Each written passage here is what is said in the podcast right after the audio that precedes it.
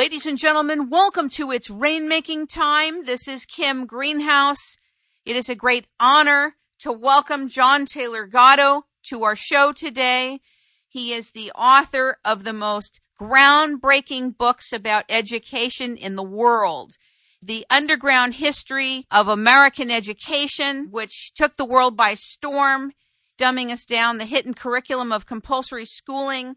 And I have just completed his new book, Weapons of Mass Instruction, a school teacher's journey through the dark world of compulsory schooling. He is beloved by so many respectable, wise people. Thomas Moore, who wrote Care of the Soul, Tom Peters, who wrote In Search of Excellence, so many wonderful people in New York public schools. He served for 30 years as a teacher and was a New York City Teacher of the Year. He is a sought after speaker who speaks around North America. He's for open sourcing schooling and education. His paradigm in his understanding comes from a deep level of what it means to learn, to fall in love with learning, and what education is really about. Ladies and gentlemen, please welcome John Taylor Gatto to It's Rainmaking Time. Good afternoon. Great to be with you, Kim. I have to tell you, when I first began reading your most recent book, Weapons of Mass Instruction, I did not know that I had a bias. As open as I am, I had a bias that was revealed through reading this that education vis a vis compulsory schooling was mandatory and helpful, and that college degrees really helped people. Now, I want to tell you my bias because the learning that took place after this book was profound. I know that many incredible people from all over the world have not been schooled in high school nor college and created new industries, new inventions, new discoveries, new businesses that transformed the world. But I fell under the hypnosis that it was a better thing to be degreed than not degreed even though I know for a fact that it has nothing to do with success. I believed subconsciously through programming that if you don't have a degree, life becomes harder for you to get work and to create work, etc. So it was really illuminating for me to realize that as open as I thought I was, that I had some programming that was residual from my own education, from my own family, and from ancestral handing down of the last hundred years. Very interesting. well, that's been carefully conditioned into all of us for slightly over a hundred years. Uh, but the next time you have Bill Gates on your show, or Steve Jobs, or Michael Dell, ask them, say, fellas, honestly, what how would your life have been improved if you had gone through college and taken a degree? Or the next time you have Ted Turner, who created the only international television channel, CNN, say, Ted, how would you have been better off if you had had four years of college? Uh, the fellow who created Whole Foods Market, Oh yeah, and Kinkos, and then Kinkos, yes, and they're from right out your way.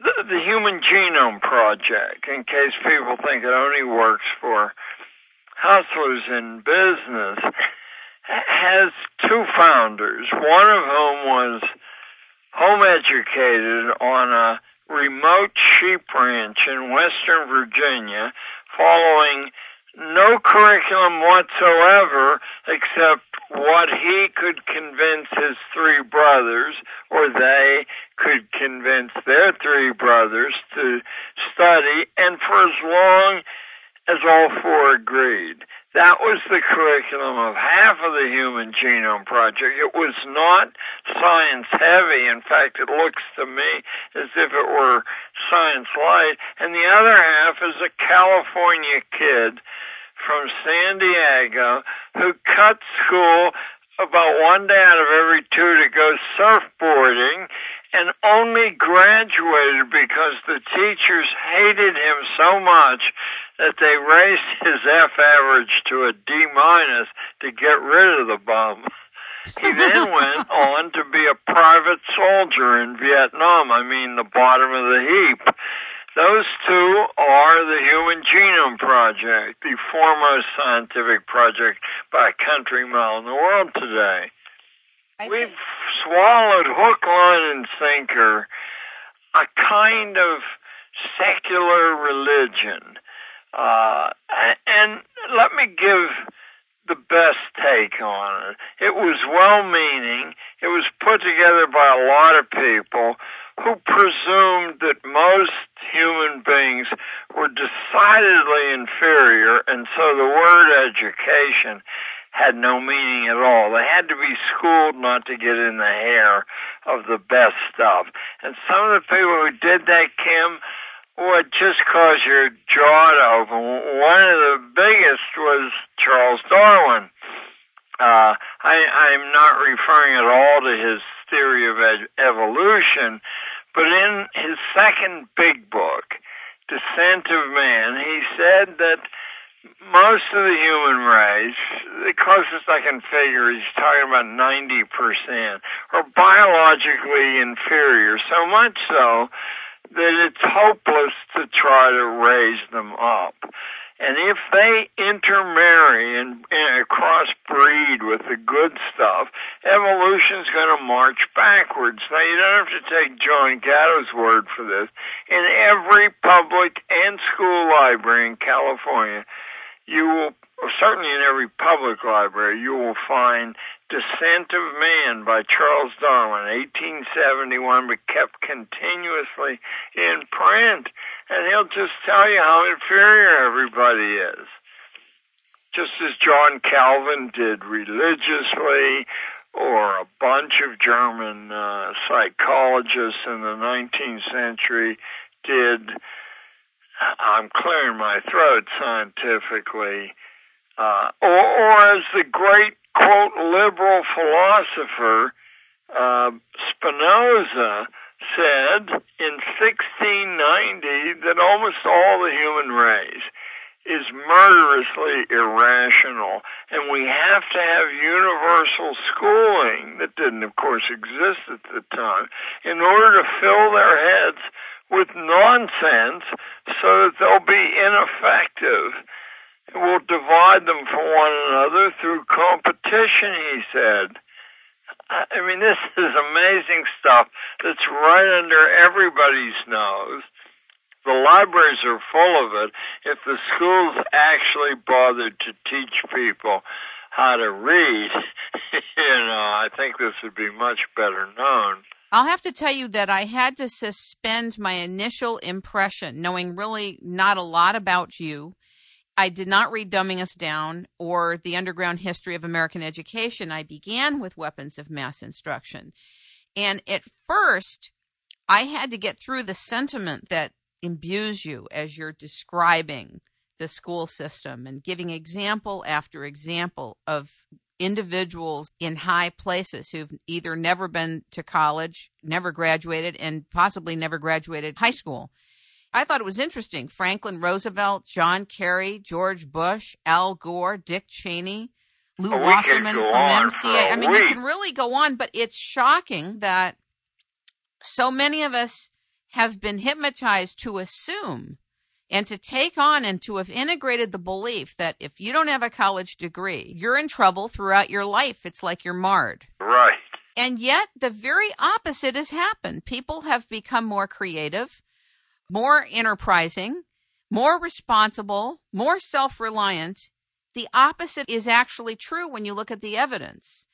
But I think also so many of us are afraid to go another route. Like I remember as a young child when homeschooling was discussed, I remember my mom saying to me, I think it's better for socializing you to go to a regular school where you can interact. And if you have problems with kids, you can work it out and you won't have that opportunity if you're homeschooled. So you'll develop social skills you wouldn't have otherwise.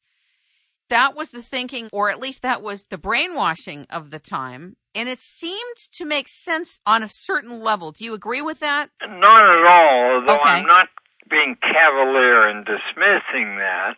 It, that's reiterated every day, you, you know, from kindergarten. So it, it would be a wonder if we didn't all automatically credit that.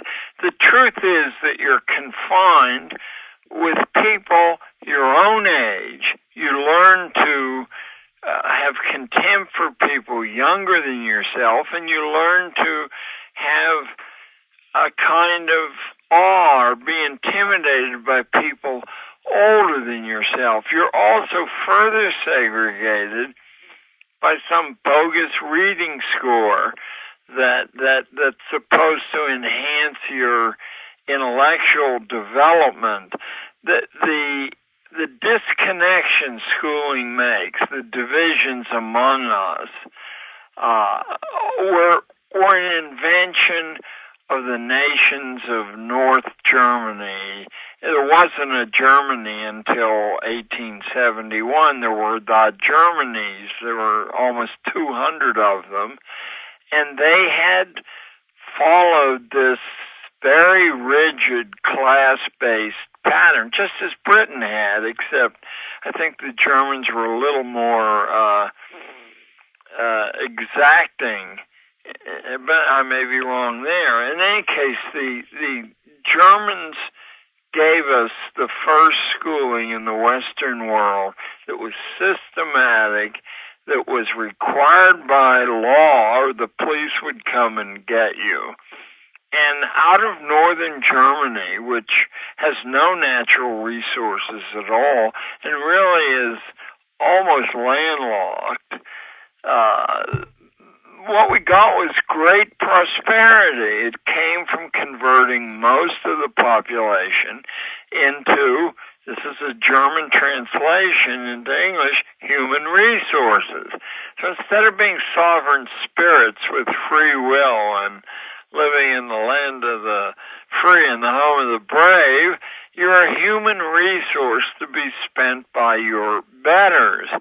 And oddly enough, in a manufacturing or a militaristic uh, economy, of course that works, but it doesn't work for human beings. I mean, it works for the health of the state and whoever uh, is in possession of the state apparatus at the time. Well, we uh, Germans were Prussian Germans in particular, were imitated all over the world. From Japan, a delegation came, went back to Japan, and translated the Japanese, the Prussian Constitution into Japanese. That was 1868. From the United States came Horace Mann and in every library in California, and I mean in every library, you will find, ask the librarian, you want to read Horace Mann's seventh letter to the Boston School Committee, fresh back from Prussia, or at least he says so. Fresh back from Prussia, he says, we must have Prussian schooling here. And about eight years later, they got it in Massachusetts, spread instantly to New York and to Washington, D.C. And then what should really cause us to think no other part of the United States for 15 years jumped aboard. And the key to unlocking that mystery of why they eventually did was Washington, D.C was one of the three original signers to this, and they sent out the the money men with the bags and the bribes, uh, and they laid those around. And yet, the last American state didn't fall in line until 1918. You know, 68 years after the first one did. Which was the last American state that fell in line? Well, Mississippi, but right before Mississippi, there were about five more that fell during the First World War when genuinely uh, boxcars of money were available to lay around. And then, of course, you could employ the police power of the state much more effectively in wartime than you can in peacetime. So, what we had was a coup of a sort And the coup installed not education, but Prussian schooling. Uh, which which is is test driven. It rigidly divides people from one another. It dries up the experience base that any kid needs to actually develop. Uh, the experience is reduced to low level abstractions out of committee selected textbooks.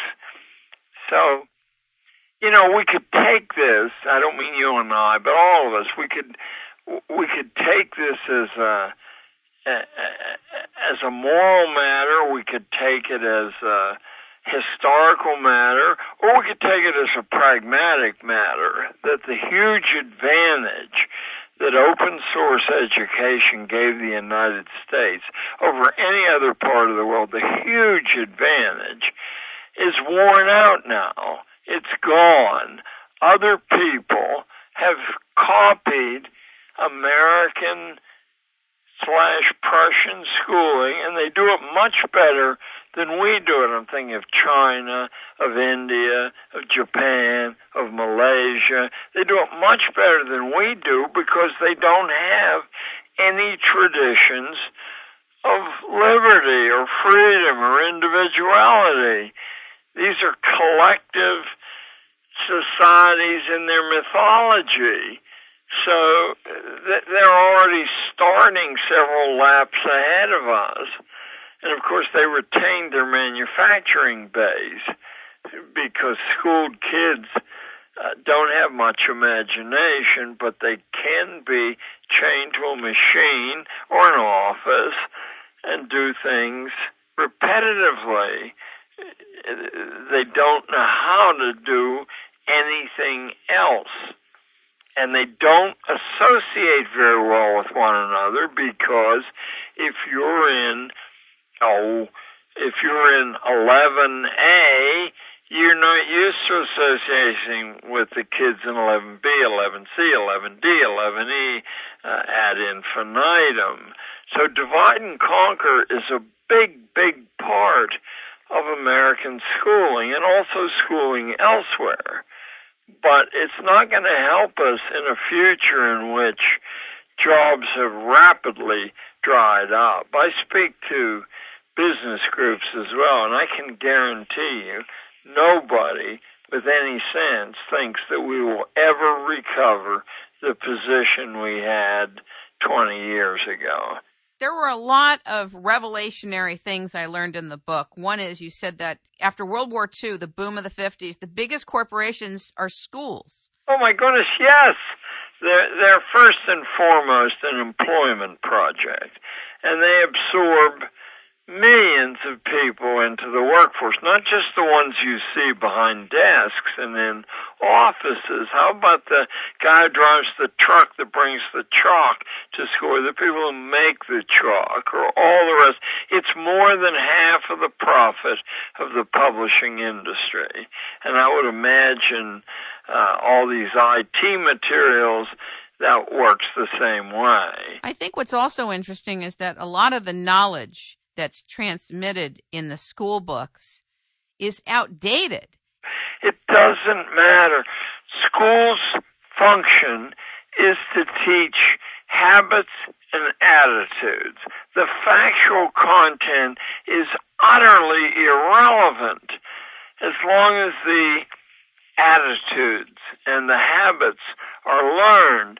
You need, for example, and I'm not quoting my own subconscious, but a big, big, big shot at Harvard for whom the honor lecture at Harvard in education is named Alexander Inglis. The name looks like Inglis, I-N-G-L-I-S. But anyway, Inglis said the first job is to make people obedient reflexively. Now that's a crucial distinction between obedient and obedient reflexively.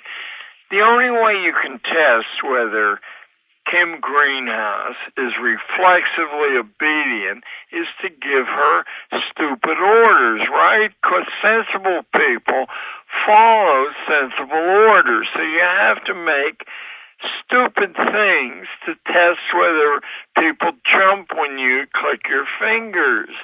Do you see what I'm driving at Sure. here? This is a behavioral training laboratory experiment, and for, it ran brilliantly from the point of view of management, not human values, but it ran brilliantly from about 1910 until ah 1960 65 what began to happen then is this immense imaginative advantage we had over the rest of the world dried up and you can measure that by uh, a curve of of the de- the declining curve of patents granted to Americans. In 1939, we had get ready for this 92% of all patents granted on planet Earth. Wow. But but by where are we now? 2011, we have 22%, and the curve is steeply downward. So count on the fact if you check back 20 years from now, it's going to be down in the tens somewhere. It's profound. Why is it that so many of us associate success with schooling?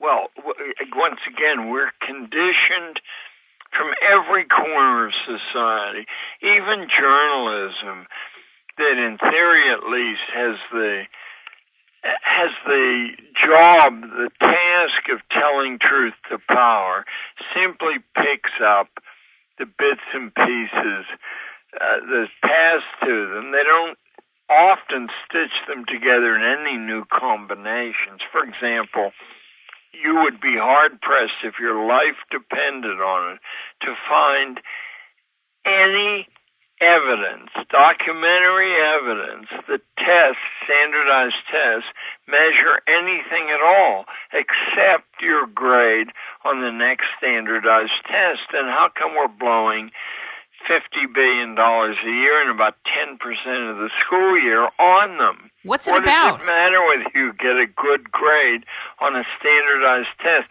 I don't know you from Adam, and I know that never in your life when you had a decision to make, did you ever ask the people that you were trying to decide whether to hire or work with what their standardized tests? No one does. No one does because on some sane component in our a little compartment in the back, we know the information's worthless. It doesn't measure anything. There have been a hundred major studies over the 20th century, very expensive ones, trying to find out what exactly, what credibility you could put in a standardized test prediction, and the answer is zero. They can't find any. Some of these expensive examinations find a negative correlation. So, what are they doing? Why are they continuing to keep it as an integral part of education? Why? Right. We're going to elect you instantly, overnight, to the California legislature. And, and, and you're a sensible woman, you know, you're not an ideologue, you know you have to go along to get along, and, uh, it, when you, whenever you try to raise an argument against these, your colleagues say, really, Kim, could we save that for another time? Not because they're evil conspirators, because they're in the same boat you are.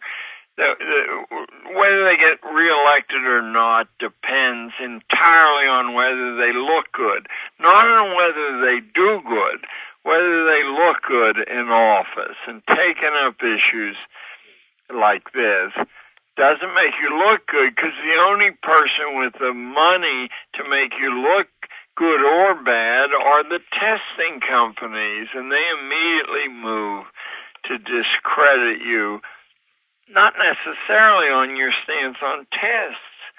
That you know we've we've constructed an apparatus sort of like a giant ocean liner that is asked to turn 180 degrees in the in the next mile. Well, it can't do that.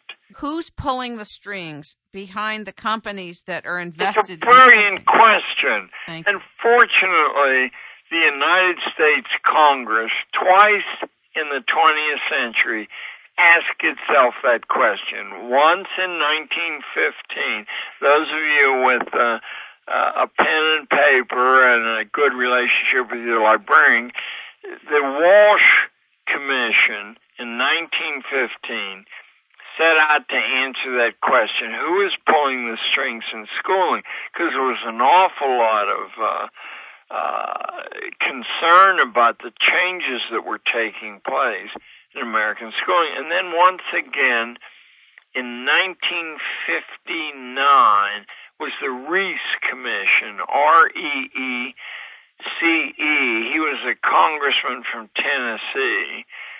And that one came very, very close to uncovering the whole truth. But as it was preparing its final document, the, a, a firestorm of the ugliest criticism burst out behind the scenes from people in every major institution to stop these maniacs from printing what they've learned. And so, because that pressure extended into the families of the commission, even though they were leading Americans, every one of them, they disbanded, and it was only through the courage of the counsel for the Reece Commission that we got a document published with their final notes before they wrote up. Both of these commissions, separated by, uh, what was that, 45 years, came to the same conclusion that American schooling is controlled from the project offices of about 12 major corporate foundations. in 1915, 1959, same thing. And that international input was coming from an organization still in existence right near where I live in New York, the Council on Foreign Relations. Uh, they were pumping in uh, the international uh, input into our schooling, but essentially it was the Rockefeller Foundation, the Carnegie Foundation, the Astor Foundation, the Vanderbilt Foundation is just beginning to make a pattern.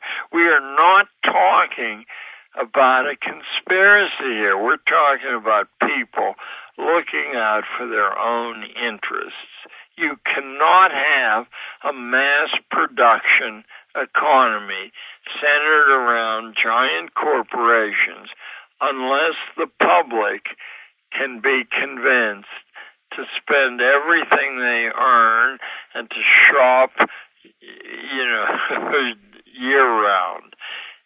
You have to live for shopping. What? How does that affect school curriculum? Well, probably the single most attractive uh, uh, secular philosophy that the upper classes of the world have embraced for 2,000 years is the, the Stoic philosophy that there's nothing you can buy with money that's worth having, and there's nothing you can command with your physical power that's worth commanding. Now, that's John Gatto's shorthand, but Marcus Aurelius's meditations carry the uh, the the gravitas of that brilliantly well.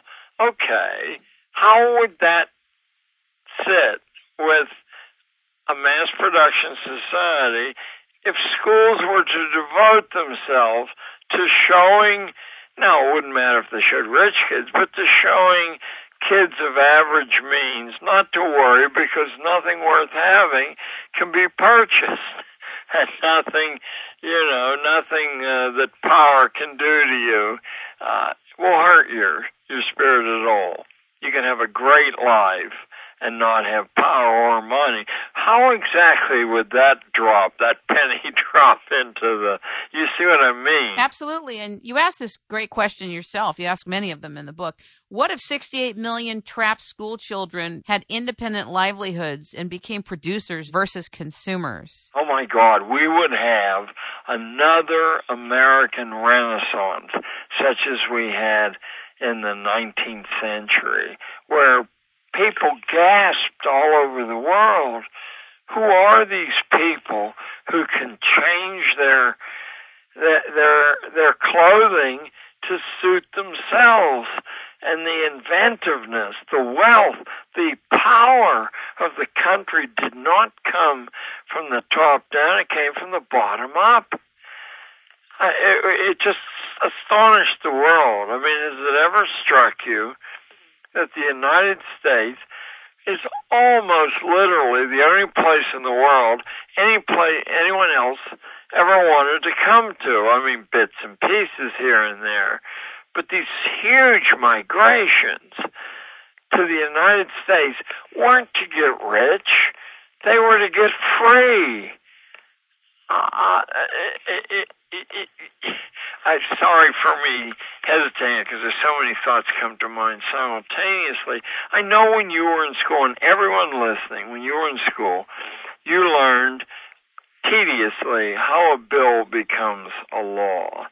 You know, it's got to pass muster by both houses of Congress, by the president, and by the Supreme Court. Well, the way schools teach bills become laws no bill in history ever became a law that way. That's the way it looks on paper. In fact, it's personalizing, redeeming favors. No engineer would ever allow a system, like that where where these major voices had to all agree before a project could go forward. So you should and I should rightly be astonished at why this tremendously inefficient system was ever put in place, you know, the division of powers. And yet, when I was a boy, in the 1940s in a coal mining town in western Pennsylvania, what was required reading in the schools was something called the Federalist Papers that more or less explain the debates that took place before the parts of our Constitution were accepted. And division of powers is for one reason, one reason only the founders were well aware that no government in human history didn't become corrupt. And they did not tickle their uh, fancies by thinking their own wouldn't become corrupt. They wanted to make it extremely difficult to change any of the guarantees uh, of freedom and liberty that the Constitution set down in stone. They wanted to preserve the American argument because they figured the longer people argued out loud in public and the more people who had a voice in the argument, the more that even someone who had to milk the cows, you know, and mow the grass would eventually figure out who was telling the truth. You keep the argument alive. Now, in your lifetime, I have no idea how old you are, but in your lifetime, what you've heard is we've all got to get together on one page. You know, this is a perilous time, and well, all times are perilous, and we have to agree you know, not talk about these niceties to confuse the public. Well, that's as anti-American as anything anybody ever said.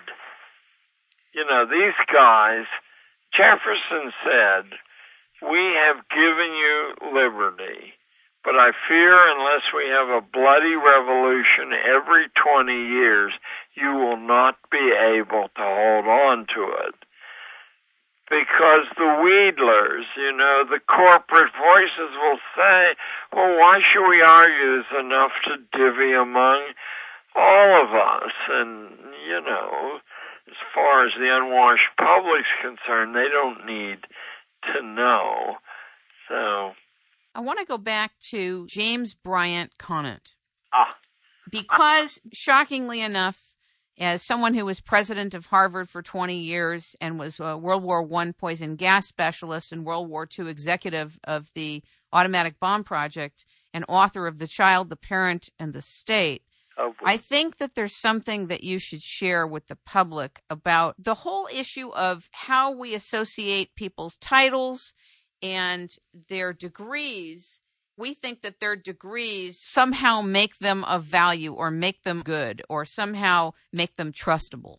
Probably the great authority on this was the was the leading advocate of uh, jobs tied to degrees. That was Andrew Carnegie, who himself had exactly two years in a public school and begged his mother at the age of seven to let him go and work in a garment factory winding thread onto bobbins. But Carnegie, in later life, when he had made all the money in the world, began to write books for his own managerial class, let me call them. Uh, the, the language isn't very complicated, so anyone can read them, but they were del- deliberately aimed at the managers of the economy and of the society. And Carnegie said, we have to do this let me see if I can do this economically. He said, we have to do this not because it will give us the best architects and surgeons and whatever you want to name, but because this way they can be kept under control by the policy making classes. And this is the only way to impose rationality on society. Now, since the uh, obvious contradiction between his own upbringing and what he's now advocating behind the scenes for the country is so glaring, Carnegie said that it's regretful in a way that we're not allowed, we can't do it the way we did it in the past. He said, but society now is too complicated, the nation is too big, and we have to go for security, stability, rather than excellence. How about that? Well, that's another takeoff of the Prussian system of making the populace manageable, right? Well, oh, yes, but Carnegie was, like Rockefeller, they were both addicted to Darwin's call in Descent of Man that the responsible people in society had to swallow their sentimentality, understand, uh, he didn't use the word trash, but I'm going to say that most people are trash, and proceed accordingly in order to uh, further the interests of evolution. It wasn't 10 years ago that I was invited to speak at the Mark Hopkins Hotel in San Francisco by a conference calling itself the annual Bionomics Conference. So, being somewhat interested in a word I had never heard before, you, you know, I did some digging, and you really have to do some digging. I mean, the stuff's there, but it's not all on the surface. Turns out that at the turn of the 20th century, leading American schoolmen like uh, uh, the guy who was president of Stanford for 30 years. His name will come back to me in a moment. The Harvard people, the Princeton people. These people decided to take charge, that a, a project worthy of their advanced status as human beings would be to take charge of evolution and to guide it to make sure that the best people bred with the best people and so on. A whole lot of what we recognize as the class structure of the United States, like elite private men's clubs or or uh, university clubs, uh, college clubs for the elite colleges, a lot of and country clubs comes about after Darwin writes that book because responsible people say, well, it's up to us to separate out the good stuff from the bad stuff and let the bad stuff, uh, you know, wallow in its badness. Every major philosopher in Western history, there aren't any exceptions, said that the vast majority of the human race was hopeless. Uh, where they differed was the cause of the hopelessness and the amount of people who weren't hopeless. So Calvin, John Calvin, institutes the Christian religion, and there's a book worth reading if you have about a year off, because it's written by a lawyer. Calvin was a lawyer.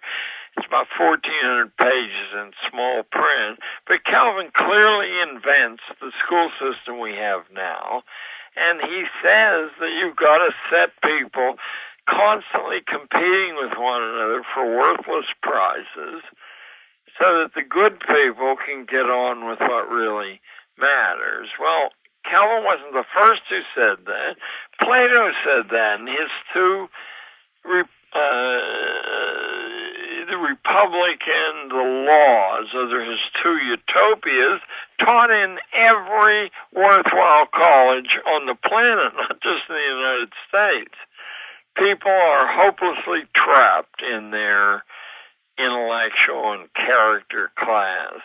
You know, and while you have to lie to them that there are ways out of that, the reality is that you have to see to it that they don't get in the way of the the real people. So so after after Plato, I mean Charlemagne and his uh, his educational mafia, Alcuin from England, said essentially the same thing, and now Calvin says it in the 15th century, and we move straight through the so-called liberal philosopher Spinoza in uh, let's see, it'd be the uh, late 17th century, and and we can trace it all the way down to right now to the No Child Left Behind law.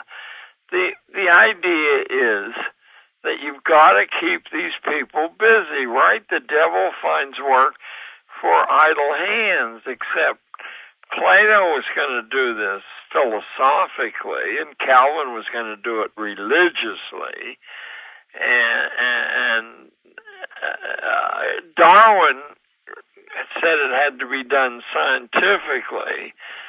So that right uh, in in the upper regions of the atmosphere, where the policy classes breathe, there there are a whole lot of different narratives circulating than the ones circulate down in uh, PS10 or Junior High School 44. And we need to recognize that. Maybe this is a, a universal part of human nature. Certainly the founders of the Constitution, as they reveal themselves in the Federalist Papers believed that, but they weren't hopeless about it. They thought you could put safeguards in place as long as you didn't grow lazy and fall back into the old way of thinking. James Bryant Conant, I want to go back to him for a minute, said, Education is what the school delivers. Oh, he's furious. You've got you got to read the first ten pages. He's the steam is coming out of his ears. He's not going to waste his time talking about uh, this kind of education or that kind. Whatever the school delivers, that's education. But this is really profound because when asked what education is, that kind of an answer. So basically, education as we know it, formalized education, has It's been schooling. yeah, schooling has And- been and- shaped. And, it's such a useful distinction to separate those two terms, and you ought to do it just out of common sense because the only other place we use school is with crowds of fish, so that all the fins and the tails move at exactly the same speed. You know, schooling schooling has some value if you have to learn to take a rifle apart and put it back together blindfolded and you have to do it in I don't know 65 seconds or whatever they run you back through basic training it's quite a useful way to learn that mechanical trick the more of those tricks you learn the less your brain is able to function as a policy mind functions in context, not in problem solving. That's the latest big lie is the highest form of thinking is problem solving. No, it isn't. No, it isn't because an awful lot of problems create greater problems when they're solved. You need a policy component in your mind that thinks in context. Think only of, I'll give you one example of that because it's colossal and it almost ended life on Earth. Sometime in the late 30s and during the Second World War, colleges were set the task by the government of coming up with something that killed all the bugs. You could double, triple, quadruple your harvest yields that way. And sure enough, they did come up with it. It was called DDT. And it killed all the bugs. It also killed all the small organisms right down to the beginning of the food chain. And so if it weren't for a woman who really put her job on the line, I think she worked for the Museum of Natural History in New York. Rachel Carson was her name. Oh. Silent Spring Yes. in which she showed in painstaking detail how the DDT was eliminating the chains of life that create the plankton, and the plankton are what the fish, you know, and then the birds and all the rest of that Michigas. There, she says we are exterminating life on Earth, and it's funny. It really is funny, Kim, because most of the time someone screams out that way, you, you know, it lasts for a few years and then it vanishes. But in this case, enough people in the policy classes said, you know, she just may be right. There is no more DDT. It's illegal all over the world. Uh, I, I'm sorry, I'm just sort of choking on uh, the enormity. Uh, the mechanism we've created closes us off from clear thinking. You'd think anyone listening to this show would realize they've never asked anyone for their standardized test score. It has to be because the information's worthless. They've never actually sat down and reasoned that through. They just know it. We all know it. So why are we sending 10% of the time down the toilet Uh, in schools are presuming they're worth doing? I'll tell you the great way to heal yourself, I mean anyone listening, all of us, is to take the 10 or 20 leading private boarding schools in the United States, almost all of which came about because of Darwin's book, and see how they manage their students. Now I know you've got skeptics listening who say, yes, if we could afford fifty or sixty thousand a year for the kids at home. The funny thing is, is when you extract what those schools do, they don't cost anything. I mean, the grounds may cost a lot of money to keep up, and the salary scale may be outside the public school salary scale, but the the burden of teaching is largely shifted from the faculty to the students. Exactly what has to happen in an open source system. And we, if people say, ah, was open source, that's what we had from the colonial beginnings of this country right through the Civil War. Schooling was open source. If it existed, and it did exist all over the country, it was a matter of six to eight weeks a year, two hours a day. They knew that once you primed the pump and got out of the way, that kids are ferociously self-educating organisms. And if, if you give them feedback at key junctures, they go way beyond the generation they grew out of. It's, it's almost like a, a, a, formula for success that has too much evidence to be believed, especially when people start saying, well, do you want your child to be destitute, unemployable, da da da da. The funny thing is, is the greatest way, if money is what you're after, the greatest way to get a whole lot of it in the United States is through sales. And exactly. virtually every CEO uh, of a large public corporation came up through the sales route, not through any other route.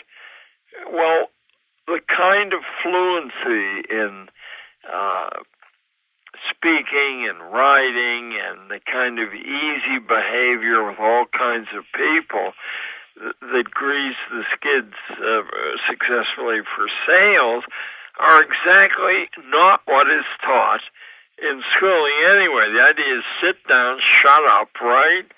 Oh, now you have seven minutes to speak. Don't get out of your seat. The thing is that this is perpetuated in the way corporations hire, too, in their quote human resource departments. Because well, it is on the lowest levels, but I can tell right, you one right. of my hobbies is figuring out how they hire executives and I have, you know, about a 50 pound file on that and I can guarantee you the number one characteristic is not how you did in your last job. It's whether you will fit into the executive organization and give up your weekends to go skeet shooting, you know, and Right. And I more meant in, in the other echelons of an organization, there's a lot of criteria not only what you did before, what your experience is, what your expertise is, but used to be years ago. I can't say what it is now. I've had my own company for years, but what your educational background is. The thing that's so sad now, John, is that the colleges are so expensive that kids think that they won't have a life if they're not a $100,000 in debt after they're done with a college degree. Well, and of course, what they'll they'll tow that anchor right through their forties. I mean, it is hideous. It's a it's a. Uh, that, that, I just heard on the radio before uh, we spoke that college debt has been securitized, so it's turned into t- tradable commodities because the government stands behind a big chunk of those loans. It's another derivatives market then. Yeah, yeah, oh, exactly. And, and we have had, for at least the last 40 years, we have had an invisible network of very good colleges all over the country, indeed all over the world, that will in fact California is a leader in this, will give you their degree. It will not be marked uh, through computer or it used to be by correspondence. It'll be the same degree. The cost is about a third of the cost of sitting down, and you're able to finish the entire degree in about 18 months in California, in less time than that elsewhere we're talking about some of the greatest schools in the world, like McGill uh, in in Canada. Uh, you can get PhDs, masters. You can get special training to that enables you to apply for certain kinds of work, or you can get a, a, a bachelor's degree from excellent universities at your own speed. My daughter graduated from MIT, and in order She wanted to teach for one year in New York City, and they wanted her to have, oh, I think 26 education credits. And she said, well, I refuse to do that and, and to spend that money and the time. And I said, you don't have to. I said, you can take all 26 credits in one semester at Penn State or a hundred other colleges for about a fifth of the cost that a New York City college would uh, charge you. And when she was done, uh, when she had done that, she said to me, you know, I learned more from those courses which shift the burden of learning heavily onto the student than I learned in four years at MIT. Now that was great to know since I was looking at, I don't know, a quarter of a million dollars in debt, but I loved your letter to your granddaughter. Oh, yes. And was profoundly impacted by that. She ended up going to Hampshire College up in Amherst, Massachusetts. They're part of a loose consortium with Amherst, Smith, Holyoke, those fine women's schools. You can take courses in any one of the five colleges, but you write your own curriculum and then you convince faculty members to give it to you. That's if you do it at Hampshire, uh, at Amherst, and the other schools. They're fixed courses you take. How interesting. How very, very interesting. Apparently, Robert Kiyosaki loves you. He says, John Taylor Gatto has been a hero of mine for years. He has the courage to challenge an educational system that is obsolete and out of touch with reality. Years ago, he gave me the courage to speak out and write my books. I trust this book will give you the courage to speak out. And oh, so many God others. bless him. You know, one of his close relatives was the head of the Hawaii school system. In his book, Rich Dad, Poor Dad, that was the poor dad. Very interesting. I want to talk a little bit about Marilee Jones. Oh, I love her. I want you to share her plight. What happened to her? What she did? and the relevance. Wow, I picked up. This was about two years ago. Uh, I picked up. I read the financial press not because I'm an investor, but because you're likelier to get some corner on the truth there than anywhere else. So I'm reading the Wall Street Journal, and there's this big article that the admission head at MIT had been fired, and they devoted a whole page and a half to it. They interviewed uh, MIT students, faculty. They said that she was a, a treasure, impossible to replace. Nevertheless, she was fired. The New York Times covered it on the front page and all over the country. Marilee, for about I don't know three days, was huge news. She had changed MIT's admissions policy to favor women. That's probably why my daughter got in. Uh, and, and she created a 50-50 balance, male-female, you know, close to that at MIT. Somehow, after 28 years, somebody snooping around discovered she did not have the college degrees she claimed when she applied for the job. She didn't have any of them. And and and the cherry on top of this Sunday, Kim, I hope you appreciate it. Like I, I do. That's why I'm bringing it up. She wasn't a schemer. What she had been was a country western singer in upstate New York bars and clubs. Now, why someone would want to leave a lovely job like that to be admissions director at MIT, I have no idea.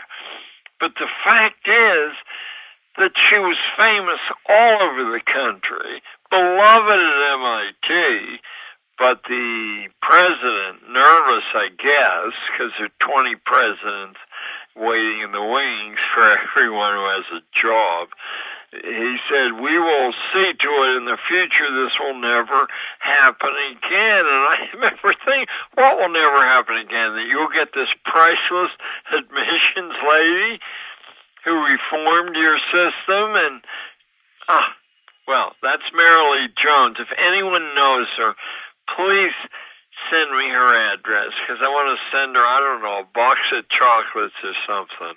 Well, I think it's a critical topic to talk about her because the criteria for getting that type of a job or a position must have been so narrowly defined that she didn't want to say what her background fully was as a singer and that, that being a singer wouldn't be able to cross pollinate her gifts into that kind of a position. And that's the narrowness of the paradigm for hiring in general.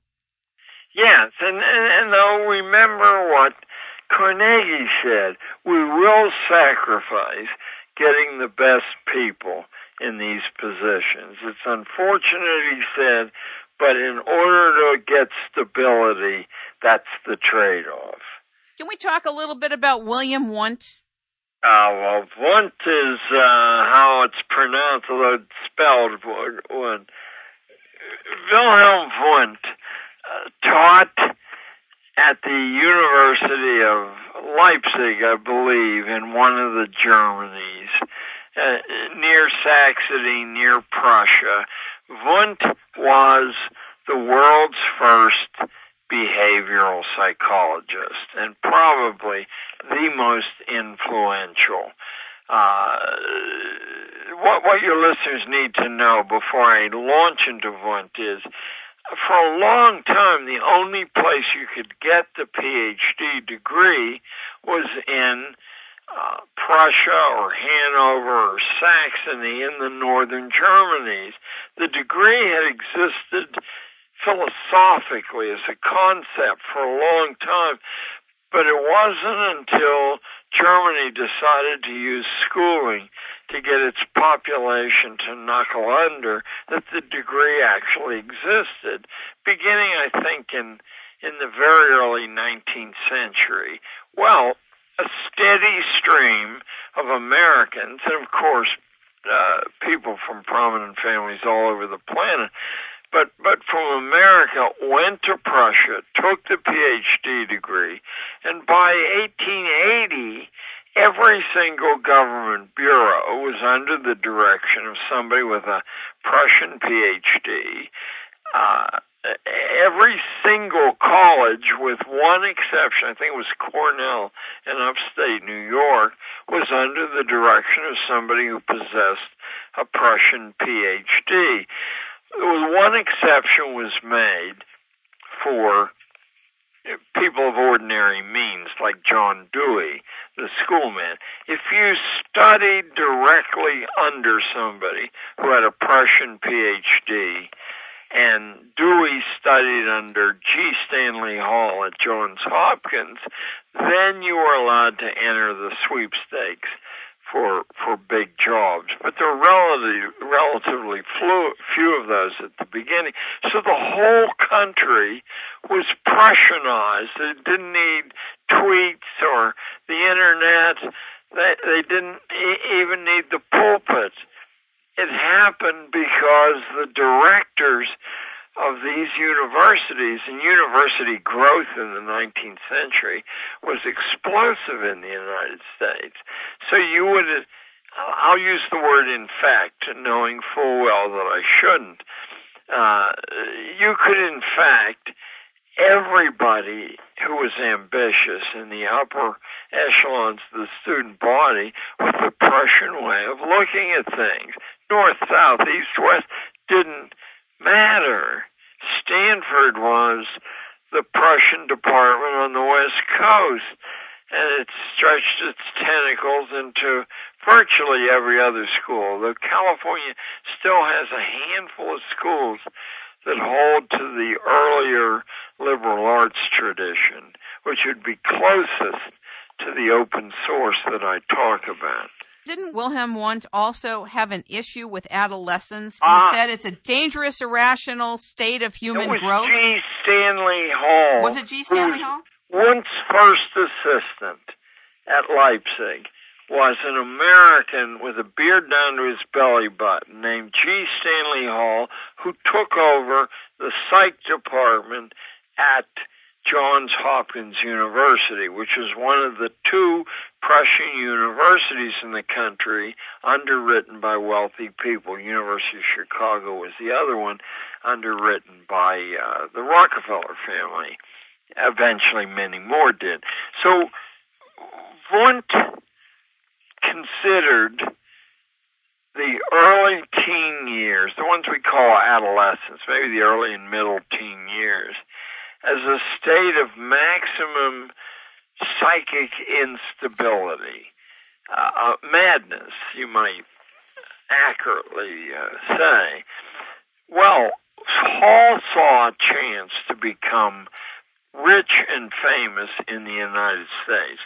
The word adolescence didn't exist. Well, the word existed, but nobody treated it seriously. It had bounced around through history without having any credibility at all. But G. Stanley Hall in 1902, 3 or 4, or maybe all three of those years, wrote a huge two volume uh, set called Adolescence, in which he minutely defined the disabilities of the adolescent and what could be done uh, about that. All the universities picked up on it like a a pack of hounds in in full cry after you know a rabbit because of the jobs it created, the titles it created, the money it brought in. So adolescents sprang into virtual existence somewhat earlier, but into real existence in the first two decades of the 20th century under Wilhelm Wundt's first assistant at the University of Leipzig, G. Stanley Hall. And of course, it became too profitable ever to give up. Even today, even though, and your listeners need to know this, even though George Washington, who never was considered super bright, he was okay, was studying trigonometry at age 11. Thomas Jefferson was running a plantation with 2,500 employees all by himself, his parents deceased, at age 12 excuse me, 13, I think, for Jefferson. Uh, uh, uh our first admiral in American history was in charge of a warship at the age of 12. He wasn't an admiral. He had been assigned to a captured British ship in the War of 1812 in order to sail it from Peru to Boston. Well, I think one of the reasons that early American history is glossed over universally in schools when it used to be minutely examined is in this new world, we had plenty of opportunity for adolescents to become powerful, wealthy, useful.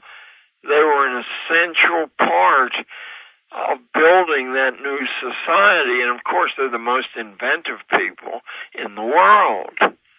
But with adolescents, they were withdrawn from the general community and have been ever since you know to a great great financial loss to the rest of us because we keep them we artificially extend their childhood uh, I mean, adolescence isn't over anymore at 21. Nobody's silly enough to believe that. There's a lot of people in Congress that run the country that are still in their adolescence under that. You would think under if, that if context, their public display is right.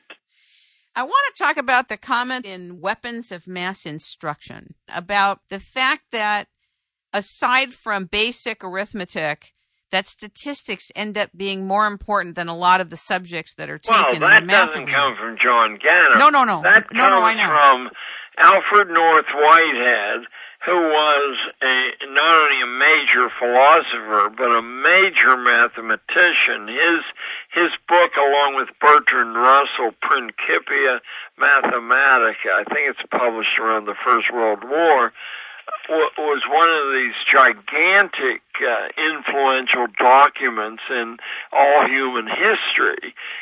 So, in his very small volume that I'd really recommend to anybody listening. Uh, the Aims of Education. It's been continuously in print for nearly a hundred years. He says that the besides addition, subtraction, multiplication, that that the only math worth knowing unless you have a specific job that requires it is statistics because it enables you roughly to predict the future as long as you're careful, wary about uh, its drawbacks. Now, I just read in the last week the criteria for executive hiring uh, in the United States. Uh, it was an essay, I believe, in Fortune, but it could have been somewhere else. So don't hold me to it. That mathematics isn't among the top 10 characteristics investigated. And the reason for it is, well, it didn't say this, but I know it is, if you have to use in surveying quadratic equations, you learn them in a couple of hours and you never forget them because you're using them. Stuyvesant High School, which is one in one, two, three in science high schools in the United States, did a study about 20 years ago of the people who graduated with honors in calculus. And what they discovered to their horror was that 24 hours after they take the final examination, they barely could pass the same test they got, you know, 99 on before. 48 hours after, they're lucky to get a 25, and 72 hours after, you know, wow, what are these funny marks? uh, I mean, it, it was quite an eye opener. So many parents are going to know what you're talking about on an intuitive level. They know, but they're scared to not go with the flow.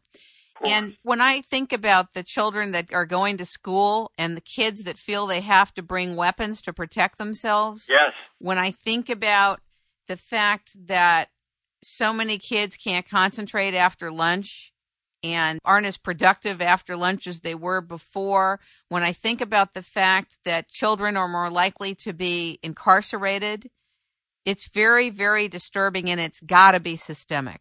It has to be stopped. The time for excessive politeness is over.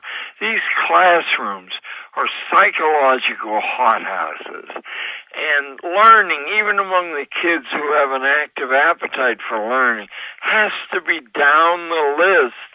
Self-protection, uh, may, may, maybe attracting uh, favorable attention from popular kids, uh, maybe getting a smile from the teacher. There's so many valences at work that militate against falling in love with learning. And yet, you probably know, and uh, as I've gotten older, I, I, I know to a, an extreme degree, if you fall in love with learning, you have the key to a wonderful life, a happy life, an interesting life, even when you're 75 as I am.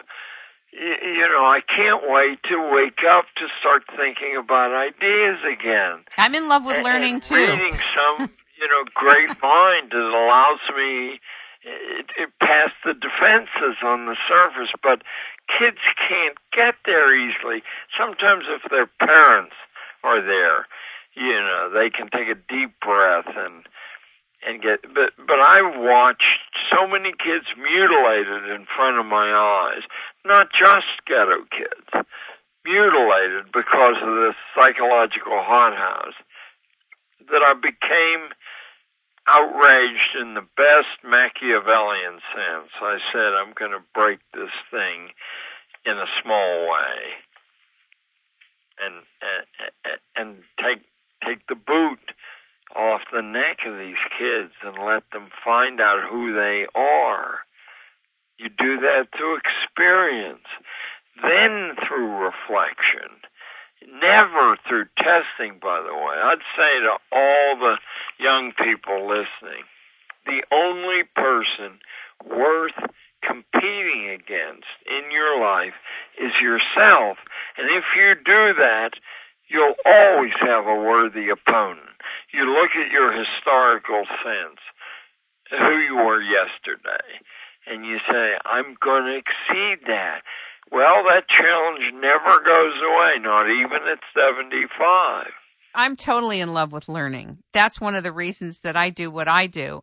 This is one part of what I do. But I think that part of the role or the challenge that parents have is to create a life, to create an environment where their kids can fall in love with learning. The thing that precedes that is your model. Your kids are watching you every second, even when you think they're doing something else. Their their greatest teacher is what you do, not what you say. And I don't mean you have to end up as a CEO or with uh, you know billion dollars in the bank. You just have to be rolling up your sleeves and plunging into I agree life, with you. into new Yep, challenges. yeah. If you do that, your kids are very, very likely will do that too. I totally agree with you. It is about the modeling of it and creating a space for it. But it seems to be interfered with when that is healthy and happening.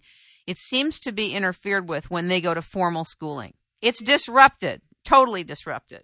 Right, right. The Chinese keep secretly inviting me to speak to executives over in China because while they have perfect schools by the Prussian model, they really are, they have this desperate need to steal patents and copyrights from the West because as you do that, the imagination dries up.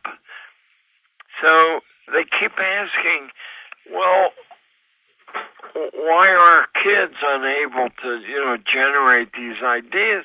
And I said, you know, I hate to tell you this. And they keep asking me back. I say the same thing. But what you're doing is trading off stability and dependability for this creative part, the imagination. And you can't have both. You just can't. Yeah, the imagination and the creative spirit to go along with it, right? Right. Now the funny thing is, is that truly imaginative, creative people quickly develop the kind of discipline we all like to see anyway, because it's just more efficient to have it. I mean, I know some people go to drugs and alcohol or whatever, but if, if you examine the most successful artists in any field, they're the hardest working people of all. They never settle for what they accomplish. They always compete with themselves. They love learning, and it's a birthright built into our germplasm that I think every kid, without knowing it, has a right to demand. I want to talk about several things. The Bartleby Project. Ah, uh, it's. I just got on. Uh, what's her name? Uh, that dramatic lady with a Hungarian accent. Not this lady has a, a, a blog that's apparently very threatening to news sources because she gets the stuff from the inside and she gets it early. She ran a big article in the last week on the Bartleby Project, so I'm expecting, uh, I'm expecting with a little bit of push here and there that it will take off one of these moments. It doesn't have to take off right away. The things that quickly peak quickly die too. I'm looking for Are you talking a about Car- are you- long-term commitment by kids to simply write on the face of the standardized test. I would prefer not to take this test. Not I refuse to take this test, because then you're just some brat, you know, you're not news. But I would prefer not to do that is from Herman Melville's famous short story that's driven millions of people insane over the years, me included, called Bartleby the Scrivener, this low down ratty clerk in Wall Street one day, is asked to go to the post office by his boss, and he says, I would prefer not to do that. He doesn't say why. He doesn't shake his fist. He just says that. So the boss thinks, you know, well, not worth making a scene about. And a little later on, the boss says, uh, in the days without photocopy machines, a scrivener made the copies in a law office. He says, I want you to make a copy of this, Bartleby. And Bartleby says, I would prefer not to do that. well, eventually, of course, he gets fired, and the boss says, uh, I don't come to work tomorrow, and I expect you to leave the office and not come back. And Bartleby says, I would prefer not to do that because he sleeps in the office to save money. He doesn't get paid very much. And eventually he's put into debtor's prison. This story's from 1850, plus or minus a few years. And the boss gets a guilty conscience because he's never made any trouble at all. He's been a good worker. All he's done is exercise his right to say no, and the boss goes over and bribes the jailers to bring him decent food instead of a crust of bread. But Barnaby says, I would prefer not to eat that. And he starves himself to death. Well, that story drove me crazy from high school through college. I had it in both places. And it junctures through my life until I was about 60. And all of a sudden, I saw what Melville was trying to say. If you don't reserve the right to prefer not to do things that other people want you to do, then you're not really a human being at all. You're some kind of servant or slave.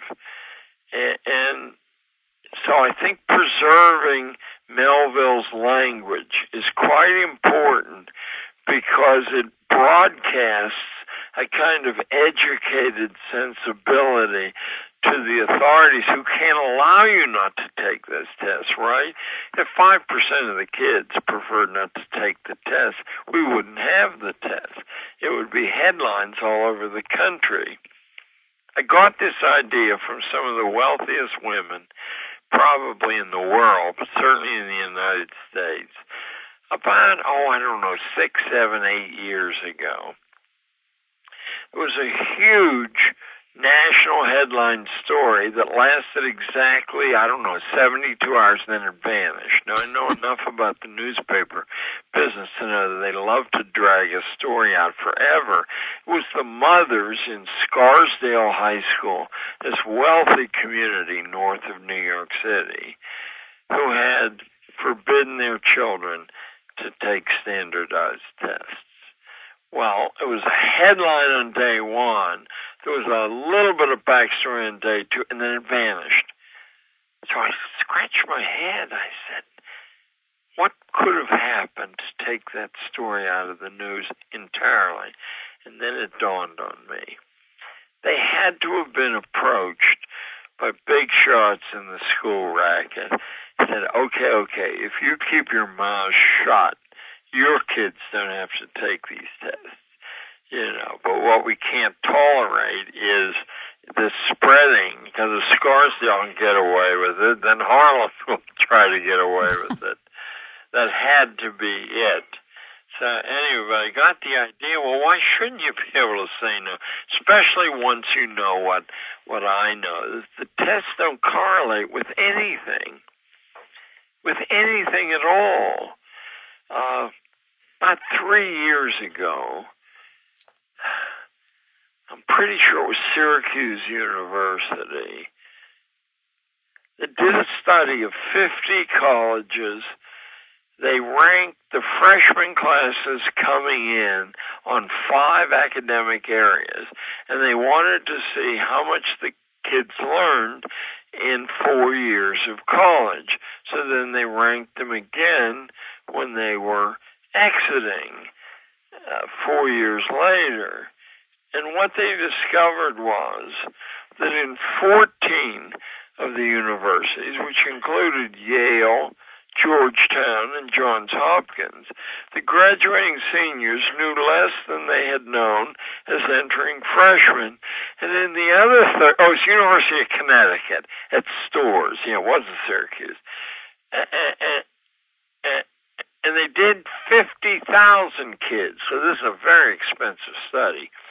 In the other 36 schools, they ended up exactly in the same position they had as entering freshmen. The only difference was they were about a quarter of a million dollars lighter in pocket. Do you know what they used to assess this? I have it on my to-do list to drive up there and get every painful particular for my next book, but I haven't yet because like like I'll bet you are. I am surrounded by mountains, mountains of paper, boxes of paper, rooms full of paper, all of which require attention. so I want to get back to this project. Are you saying a particular age? Or are you saying any? No, no, it could be anywhere as long as they're being schooled and as long as you know this big chunk of their school year is taken out to take the tests, and they don't wear uh, carry picket signs or slogans or throw mud. They quietly write on the test, I would prefer not to take this test. And of course, they'll be asked a day later, why not? And at that point, you have to exercise self respect and say, I would prefer not to disclose my reasons. And then, of course, the mother will be called in. And, you know, the father, because they can't afford this idea to spread. But in fact, if a handful of kids do it, it will spread. Let's go to the mother being called in. Can we take it to a real life sure. scenario? The mother's sure, called in. Say, I have to respect my son's free will choice that nothing is to be gained by this test. You've seen his work on a daily basis for, you know, X number of months. And my own reading into the use of these tests, it does not raise my optimism that they're either useful for my son or for the school they're ranking every kid in the United States, theoretically, from 1 through 70 million. They create winners and losers, but there's no evidence that the winners know how to do anything at all. I, I sort of induced that in 30 years of classroom teaching. I kept saying after, say, the 10th year when I really had sharpened my intuition that the kids who scored best on the reading test weren't the best readers, and the kids who scored best on the math science part weren't the people with naturally scientific minds. They had good memories and they had a lot of ambition to be named a winner but they in other they, they they were rather average kids otherwise. So the mother comes in, she explains where she's at. Now I'm sure home she... is the important part. Right. You know, we have to reserve the right to affirm some things and deny others. Uh, and in this case, coercion doesn't seem to serve any purpose at all. I totally get what you're saying. But doesn't that then set up our children on some level to be targeted by that institution? Well, you would think so. Over the years, what I've seen is uh, that if you come from the upper middle uh, and above classes, you can in fact vanish from school for a month because you're you're sailing to the eastern Mediterranean in December and when you come back, almost nothing is is said. I did notice how often that happened, and I began when I began my field curriculum. Part of my teaching, it was on the basis that sauce for the goose must be sauce for the gander. And of course, it wasn't. As soon as you enter the realms of powerlessness, you you have no latitude whatsoever. The difficulty for the school was I I knew how to use. I had no levers of power myself, but I knew how to use levers of power outside the school. I know, I know, for example, that 10 irate mothers can close any school in the United States, and the schools know that too. If they happen to be black irate mothers, five mothers can close the school down. Uh, so okay.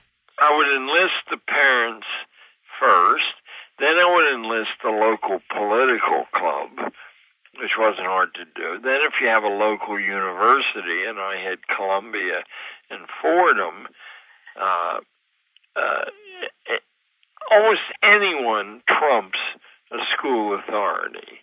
Uh, if you have a large business in your area, uh, you can work out some project with the uh, public relations department. And once the school knows that, I don't know, General Electric has signed off on this, would they really be so bold as to say, I'm sorry, you can't do this because, uh, you know, because we're reading uh, Dick and Jane or Jack London? Uh, so I would, over the course of a few years, I would develop so many ligatures of power, always through quid pro quo. I never, never ask for a favor. Never. I tell kids that. Always have something to trade. And what you have to trade with other institutions or with a political club is a whole lot of good publicity for them. In some cases, publicity leading to uh, federal requirements for uh, you know, funds, subsidies, contracts. Uh, uh, that was the easiest sell in the world. Very interesting. You know, I was doing this for 120 kids all by myself, and I'm not saying that to pat myself on the back. If if there were any difficulty doing this, I certainly would have run into it. Uh, you, you know, the, the prodigies of work wouldn't have allowed any more work to be added on top of it. So interesting. This roots out standardization at its core, correct? Yeah. What people ought to ask someone like me who was in the classroom for 30 years and taught some of the richest kids in the country and a lot of the poorest kids in the country and a whole lot of quote professional groups in between because I'm on the Upper West Side of Manhattan. I'm a block from the Museum of Natural History and five blocks from the Opera.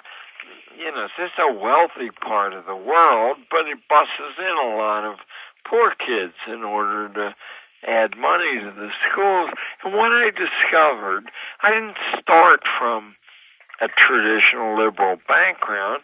I'm one of the handful of founders of the New York State Conservative Party. I don't belong anymore because it was hard to find anybody in the Conservative Party who wasn't a wild-eyed radical. They weren't conservative at all. There were people like George Bush, you know, who reserved the right to attack countries that hadn't attacked us, reserved the right to triple the size of government, to spend money he didn't have. I mean, that's a conservative. So anyway, what I discovered by the presentation of the kids year in, year out was there's almost no difference between the Harlem kid and the surgeon's son. There's almost no difference in intellectual power. The difference is in the idiom they use and their understanding of how society works and the targets they're chasing. Well, I made those things that I just said to you the substance of the curriculum. And it was like it was like rain falling on a you know parched garden. I could tell that almost immediately the kids understood, all the kids understood that there was something useful to them going on. You know, anybody could do this. It doesn't cost anything. We think it costs a lot because it only occurs in expensive boarding schools.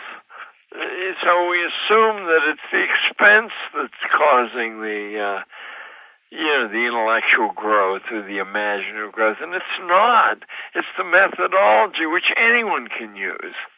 Very exciting. It really is exciting. And look, what about the national wealth it unleashes? That was our secret back in 1820, that everybody had a chance to have a say, to have a seat at the table. You, you, you know, it didn't matter if they lived in a a shack with a if they had a good idea and they worked hard.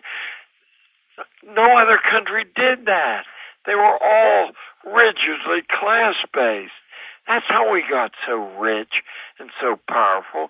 And we've been coasting on that that wealth ever since and it's diminished and diminished and diminished and now basically all we have left is is the biggest army navy and air force in the world.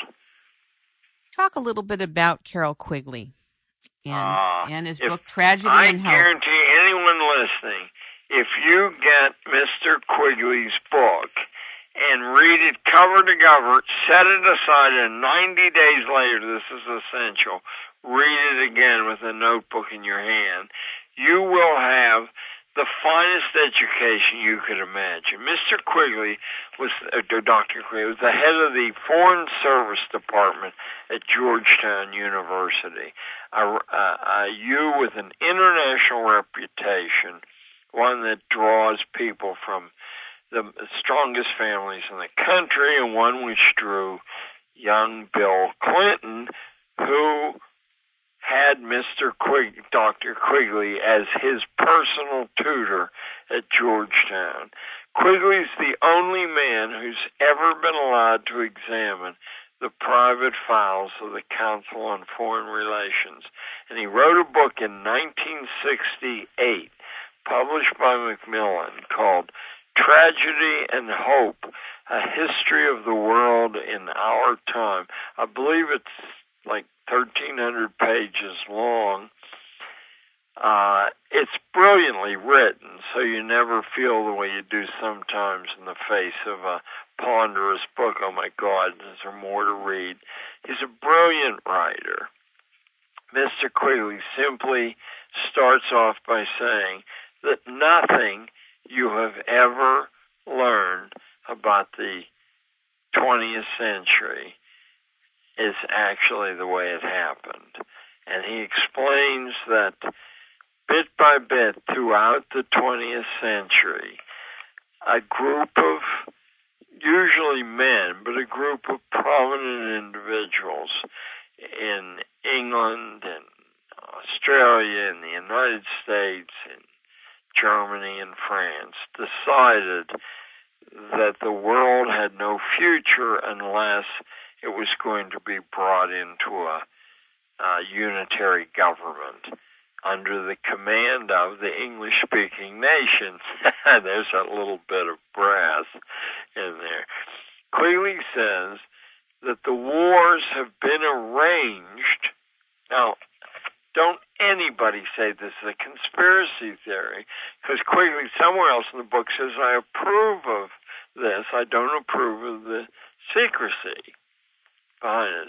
So Quigley says the wars have been arranged so that the aggressor nation will have a little bit of free run to break down the cultures and the governments and the nations around it. And then the English speaking nations will step in and put it out of business, but they'll be one step closer to a global government because what the barriers are that prevents that from happening are cultures, religions, strong family ties, you know, love of us, this place rather than every place. And all those things had to be broken down before you could realistically put it under centralized political control. And Quigley then lays down a track. Uh, oh my goodness, Kim! Uh, it, it's you know I, I'm even speechless now. I mean, I've read the book six times. I'm speechless now at the brilliance. I'm about to buy it. He has the names, the addresses, exactly the moments when these things were done. Britain in the Second World War had not only a larger air force than Germany's, but it had a more modern air force than Germany's. Uh, the Germans were outnumbered in every major battle of the Second World War four to one. They had no natural resources except what they could steal, which is not a good way to conduct a, military campaign.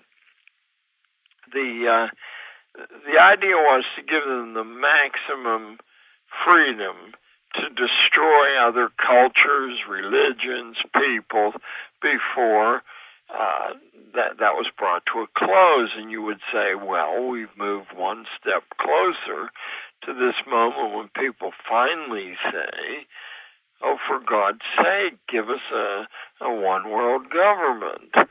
So there are little riffs and essays that all by themselves are surpassingly brilliant. For example, his riff on weaponry is simply this that nowhere in the history of the world has there ever been freedom except where the ordinary people are armed. And he said, where they're armed equivalent to the government, he said, you have the greatest freedom. He said, but where they're disarmed, you have none except possibly the appearance of freedom. Of course, Hitler's very first act in office was to make owning weapons illegal. anyway, anyway, tragedy and hope gives you uh, a whole different context with which to evaluate things. Intelligence and principle are two enemies of management.